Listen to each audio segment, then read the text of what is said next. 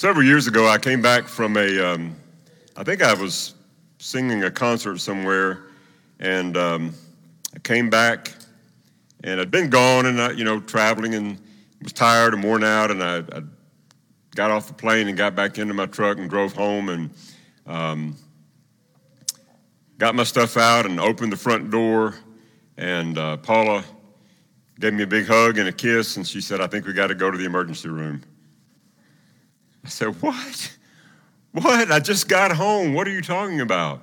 I look over and Haley is seated at the, the kitchen table and she's, she's kind of doing this right here. And I said, What is going on? She said, Haley slipped and fell, and her, her arm is, is, is hurting her. And I said, Well, can she, you know, can she move it?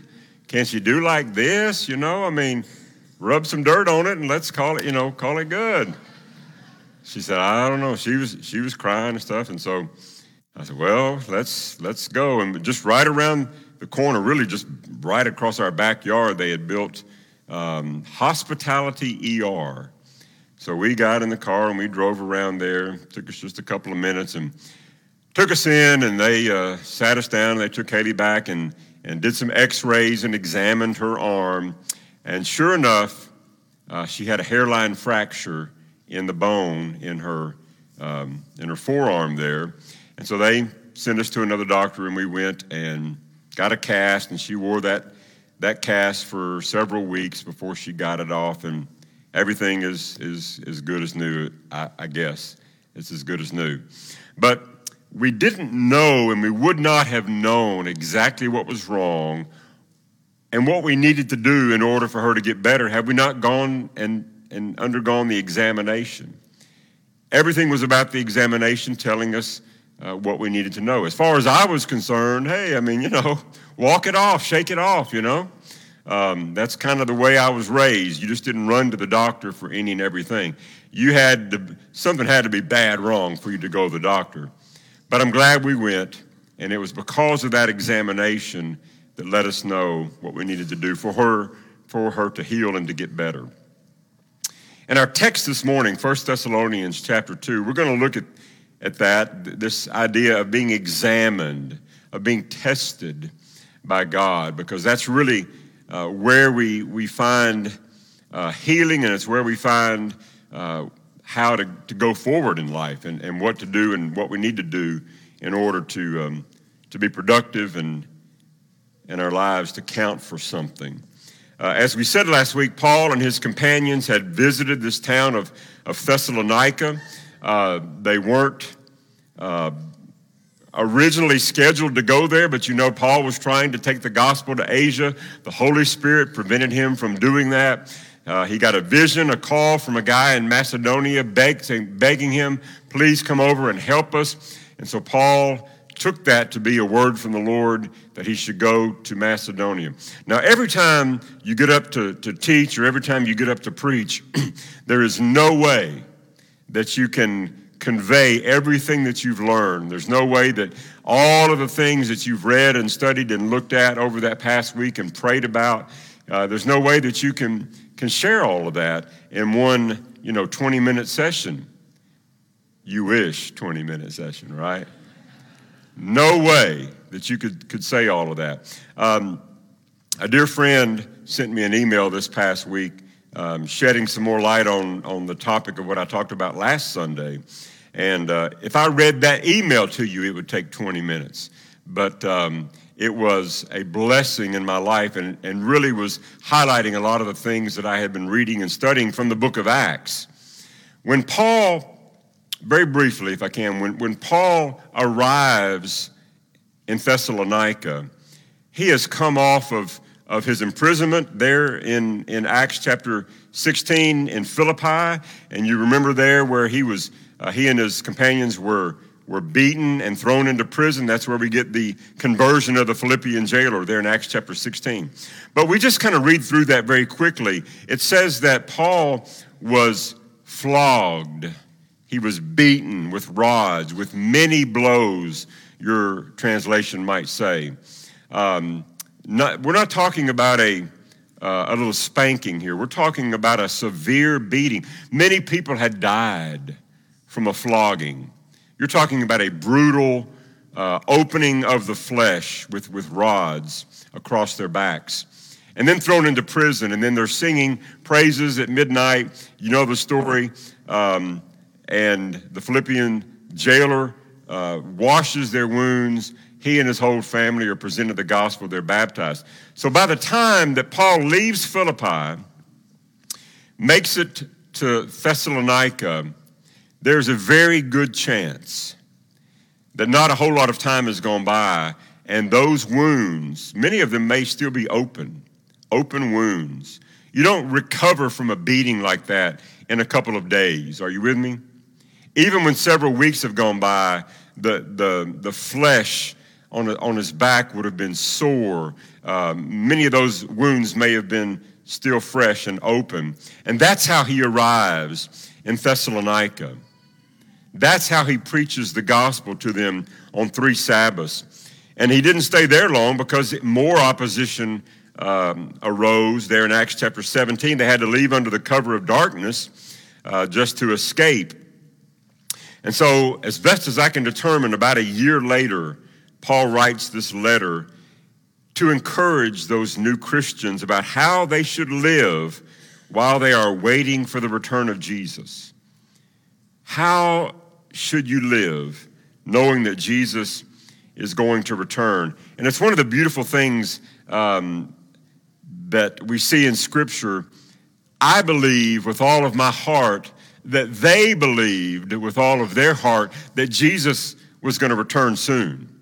I mean, every chapter in First Thessalonians ends with the return of Jesus. He's coming again. He's coming again soon. Now, you know that they didn't write in chapters, it's just one, one long letter.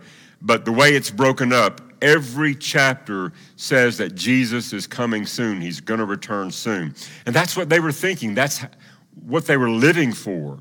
That's what I want to live for. That's what I want us all to live for the imminent return of Jesus. Lord Jesus, come soon. So, First Thessalonians chapter 2, let's just read the text. That's about the safest thing we could do this morning. Open the word and, and let it speak to us. We're going to read the, uh, I think, the first 12 verses here of First Thessalonians chapter 2. The Word of God it's the closest thing we have to the breath of God. The holy breath of God has, is, has breathed these words. And I confess to you this morning, I believe every word of it.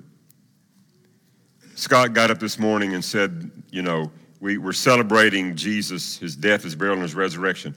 We believe those things.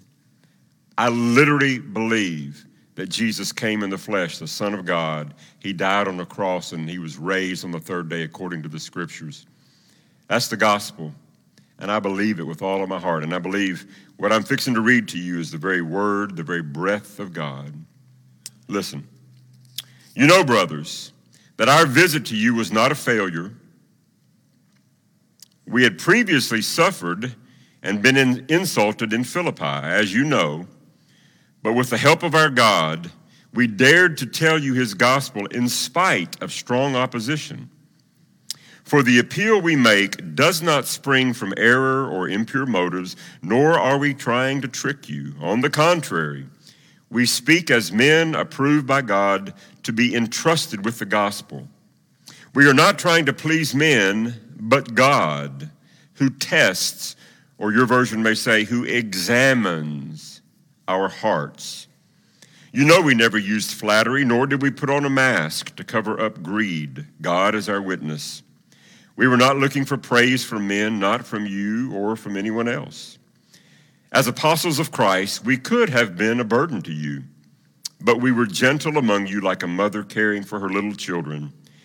We loved you so much that we were delighted to share with you not only the gospel of God, but our lives as well, because you had become so dear to us. Surely you remember, brothers, our toil and hardship. We worked night and day in order not to be a burden to anyone while we preached the gospel of God to you. You are witnesses, and so is God, of how holy, righteous, and blameless we were among you who believed.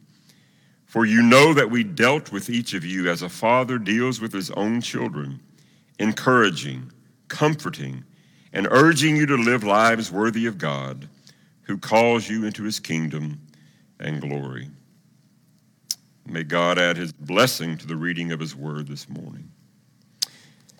This passage is just dripping with the gospel. Almost every verse, either directly or indirectly, speaks of the gospel. Paul had gone to Thessalonica to preach the gospel. And everything he says and everything he does speaks of that gospel. You remember chapter 1.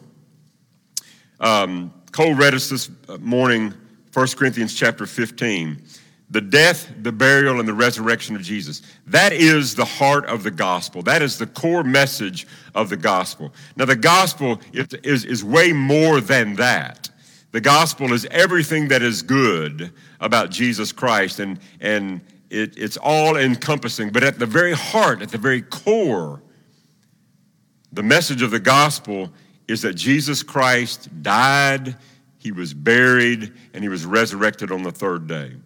So if somebody says to you, What is the gospel? What is the gospel? You can simply say the gospel is the death, the burial, and the resurrection of Jesus.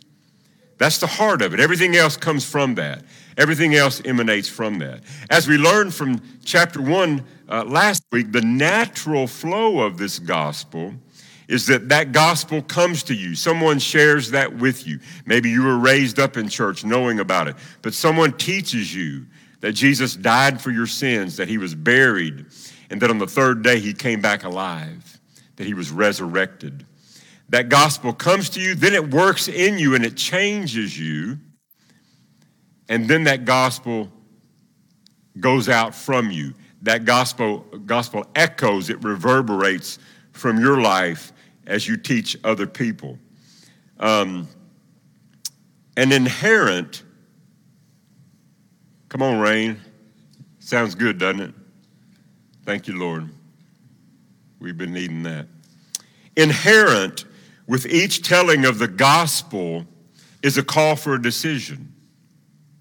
Every time the gospel is presented, every time someone hears the gospel, every time someone shares the gospel, inherent with that telling and with that receiving is a decision. You decide to follow it. These Thessalonians decided to follow Jesus, at least some of them. Many of them did not. Some people say, I, I will choose to follow Jesus. Others say, um, Well, I'm not going to make a choice right now. But in the, uh, in the words of the great philosophical band Rush, if you choose not to decide, what? You still have made a choice. You say, I'm not going to choose, I'm, I'm not going to make a decision. Guess what? You've made a choice. You, you've decided not to follow Jesus. So, inherent with every telling of the gospel is a decision. You've got to make a decision. And these Thessalonians had made their decision to follow Christ. And everything that Paul and his companions were saying and doing and living was all about the gospel. Every bit of it. Let's just try to work our way through the, uh, through the text this morning very quickly. It sounds good when I say quickly because you think we're going to go fast and we'll get done soon. It's a, it's a preacher term. It doesn't really mean anything. now, if you'll say amen a couple times, I'll go fast. You know, brothers, that our visit to you was not a failure. Your version may say, Our visit to you was not in vain. Now, there's a couple of reasons I think that Paul says that. Um, they came, they preached the gospel, and some of those Thessalonians received it. They decided to follow Jesus. They became Christians. They planted a church there. So Paul could have said, You know, our visit to you was not a failure because, look, we reaped a harvest among you. And I believe that that's part of why he says this. But Paul came to preach the gospel. And even if nobody had responded, Paul could have said, Our labor among you was not in vain. Because the reason he went there was to preach the gospel. Had Paul not preached the gospel, had Paul just passed through there on his way to somewhere else, then his time there would have been in vain. Are you with me? See, I, find this all the time, uh, especially in the early trips that I made to West Africa. I would preach, and, and there, there were times when I preached my heart out. I mean, I was just, I was lathered up. I mean, I was preaching the gospel like I'd never preached before, and nobody responded. Nobody made a decision to follow Jesus. And I, and I tell you, I was bummed, I bummed out bad. You go back and, and other people say, well, we had 10 baptisms or we had two baptisms and we had 13. And, I, and, and they come to me, I say, I didn't have any. And you just feel like it was all in vain. No, it's not in vain if you preach the gospel. If you're faithful to God to preach the gospel, nothing you do will ever be in vain. And I think that's a big reason why Paul says here our trip among you was not a failure, it was not in vain. Why? Well, because some of you responded true, but because we preached the gospel, it was not a failure. We'd previously suffered, we've already talked about that insulted in Philippi, but with the help of our God, we dared to tell you his gospel in spite, of strong opposition. The Thessalonians stirred it up. There were, there were Jews there that were stirring it up, and, and as we said earlier, they had to leave under the cover of darkness. Our appeal, the appeal we make, does not spring from error or impure motives, nor are we trying to trick you. On the contrary, we're men approved by God to be entrusted with the gospel. Paul says, we, we didn't come to you with impure motives. We're not trying to trick you. And the sad thing is, is that there are people in our world today who preach Jesus out of impure motives. Jesus has become uh, big business for some folks. Did you guys know that? There are people that profit from Jesus, big churches, wealthy preachers, um, all sorts of music ministries that are attached to some of these huge mega churches, and it's a money machine. I, I hate to say that, but I, I believe it with all my heart. It's a money machine. And you listen to the gospel and you don't hear the pure gospel. You hear some things that, that tickle people's ears and make people feel good, but it's not the pure gospel of God. And Jesus has become big business for a lot of people. Paul says, We didn't come to you that way. We didn't come to you with impure motives. We didn't try to trick you.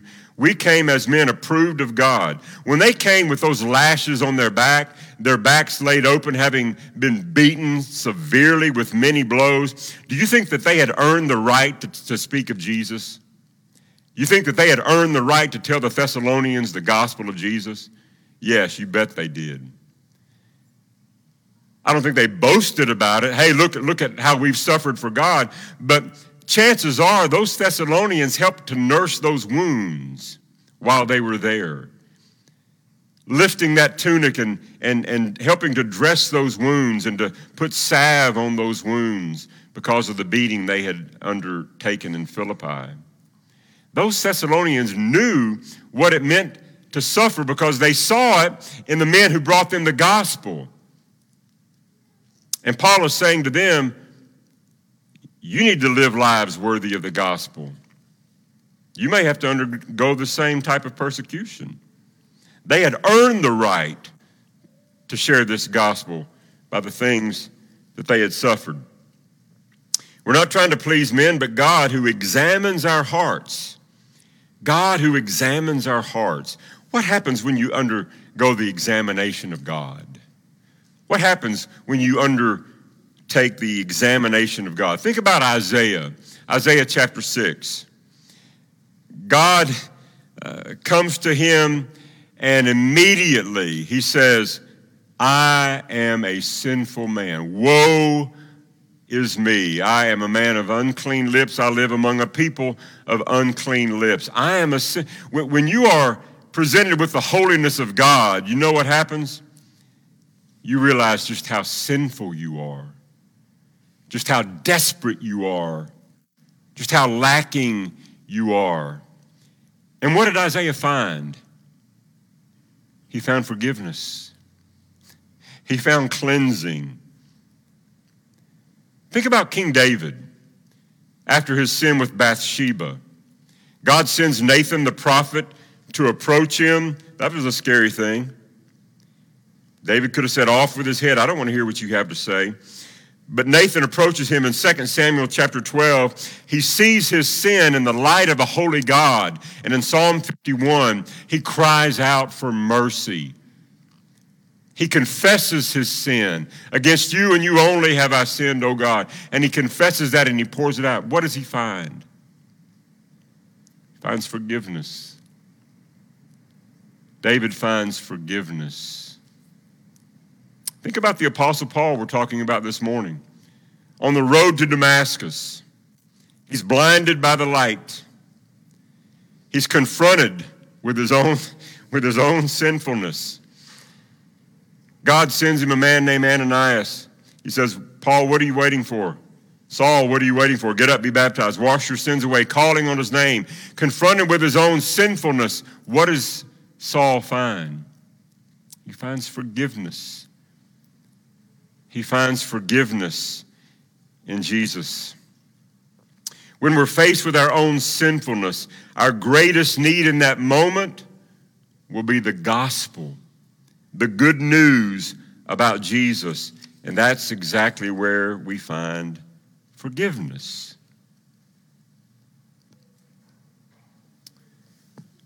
Let's continue on. You know, we never use flattery, nor do we put on a mask to cover up our greed. God is our witness. We're not looking for praise from men, not from you or anyone else. Look at this. As apostles of Christ, we could have been a burden to you, but we were gentle among you, like a mother caring for her little children. Uh, I, I, love to preach out of the NIV. I don't like the NIV here. Um, other versions say, like a nursing mother. That's literally what the text says. Like a nursing mother. That's how we were among you. When you think about uh, a mother nursing her baby at her breast, there is nothing sweeter, there is nothing more tender, there's nothing more precious than a mother. And, I, and, and what I love about this idea of a nursing mother is that Paul says that's how we were among you. We were tender and gentle among you, but as a nursing mother cares for her child, we were feeding you. We were helping to bring life to you. Isn't that so much more vivid than just saying a mother caring for her child? No, a nursing mother, because a nursing mother is feeding, is giving life and energy to her child. And that's what that's what Paul and his companions did when, we, when they brought the gospel to the Thessalonians. So we cared for you like a mother. We loved you so much that we were delighted to share with you not only the gospel of God, but our lives as well because you had become so dear to us. Folks, that's true discipling. That's what Paul and his companions were, were doing as they were living among those Thessalonians. They not only just came with the words of the gospel, but says, We gave our lives to you as well. They, they walked among them, they shared their lives, they discipled them to help them become better followers of Jesus. Surely you remember, brothers, our toil, our toil and hardship. We worked night and day in order not to be a burden to anyone while we preach the gospel of God to you. As an apostle of Jesus Christ, Paul had the right to expect them uh, to help him financially. He had every right. And he explains that in several different passages. And he, but he doesn't always take advantage of that right. And he does not do that here. In fact, he says, You know how hard we worked when we were with you. Maybe this was one of those situations where, where Paul began to make tents uh, you know, he was a, a, tent maker and he would, would make tents from time to time to, to support himself. It doesn't say that he did, he did that, but I suspect that maybe he did. But he did something, toiling, working day and night, so that they could support themselves and not ask the Thessalonians for anything. He says, You know how we lived among you. We, didn't, we weren't preaching the gospel trying to get rich. We weren't greedy. In fact, we didn't ask anything of you. We could have, but we didn't because we wanted to just present this gospel to you and not be a burden. You are witnesses, and so is God, of how holy, righteous, and blameless we were among you who believed. For you know that we dealt with each of you as a father deals with his own children. He, he says we were gentle and tender like a mother, like a nursing mother. That's how we cared for you. Mothers are, are much more um, kind and comparing, uh, um, caring and compassionate than our fathers at times. But now he says, We dealt with you as a father deals with his own children, encouraging. Fathers, we need to encourage our children. Oh, we need to encourage them comforting. We don't always do real well on that. You know, I, Haley, Haley, you know, would fall, hurt herself, and uh, I'd be like, "Oh, I'm so sorry. Go see your mother." You know, that's, my, you know, your mother will care for you. She, you know, we, we tend we tend to pass that off a little bit because we're not we're not compassionate. You know, we're not comforting. But, but, but Paul says, not only like a mother, but just like a father, encouraging, comforting, and urging you. Listen to this urging you to live lives worthy of God who calls you into his kingdom and glory. I'm to I'm to be encouraging to you. I'm to I'm to comfort you, but guess what? I'm to challenge you. I'm to challenge you to live a life worthy of the calling that you have received. Again, when, when, when they got to, um, to Thessalonica after being in Philippi beaten, they had earned the right to speak about what it means to be a follower of Jesus, to take up your cross daily and to follow him. And now Paul says, We're urging you to do the same. We're urging you to live a life worthy of the calling. And guess what that, that life might entail? It might entail a beating. Are you willing to count the cost? I believe that's what he's saying to the Thessalonians, urging them to live this life because he didn't come to them with any, you know, everything is, is going to be peachy and rosy and, and when you follow jesus all your troubles go away and you're going to have money and a, and a great retirement and, and be able to travel around when you, when you get old and see all the places you've never seen. He doesn't come with that message. He comes with stripes on his back. He comes with, with maybe open wounds on his body. This is what you get when you follow Jesus. This is what happens. And I'm asking you, I'm urging you to live that life to live a life worthy of the calling that you have received. Our Savior suffered. Why should we expect anything less?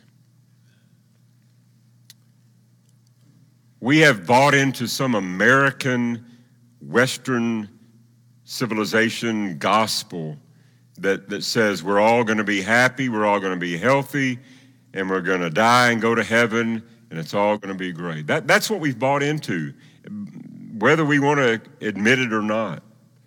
Some clean and sterile and, and maybe even fun at times gospel. That's what we've bought into. And to be sure, a lot of fun to be had in, in the family of God, right? The, we, we have fun together. I love to hear the laughter in church. But to follow Christ means to take up a cross. It means to deny yourself and to follow him.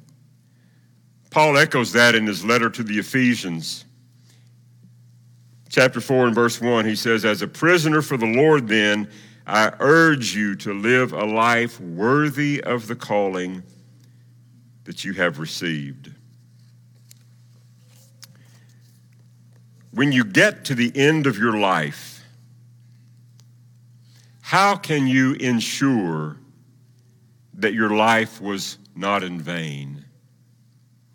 How can, How can you ensure that your life was not a failure when you come to the end of your days, you're about to breathe your last breath? How can you guarantee that your life has meant something, has not been in vain? Three words preach the gospel. Preach the gospel. Share the gospel. Tell someone the good news that Jesus Christ left heaven, became a man, dwelt among us, sinless, died on the cross, buried, and on the third day he was resurrected. If you'll tell someone the gospel, you will ensure that your life was not in vain. Everything else you could do, you could come to the end of your life big house, nice cars, vacation all around the world, seeing everything that you want to see, and your life could be total vanity, totally in vain. But if you tell someone the gospel, you see someone give their life to Christ, you see someone come up out of that water, buried with Christ, raised to walk in newness of life, your life will have meant something. It will not have been in vain. That's how you can ensure that your life was not a failure. Preach the gospel. Would you think about somebody this week between now and next Sunday? I'm kind of getting ahead of myself in our discipleship training that's going to be coming up. But this is what I want you to do. This is your takeaway from this morning. One person that you know that's close to you, but far from God. Close to you, but far from God. And you say, What do you mean far from God? I mean someone who's not in Christ. They don't have to be living crazy wild lives, smoking dope and, you know, all that kind of stuff. But you can be far from God and on the surface look like everything's okay, right? Someone that you know is close to you but far from God. Would you begin to pray? Just pray for that individual. Nothing more. Begin to pray that God would begin to work in their lives, in their heart, that His Holy Spirit would begin to to move in those brain cells and get them to thinking about some things. Between now and next Sunday, pray for that one person. Would you do that? That's all I'm asking of you this morning.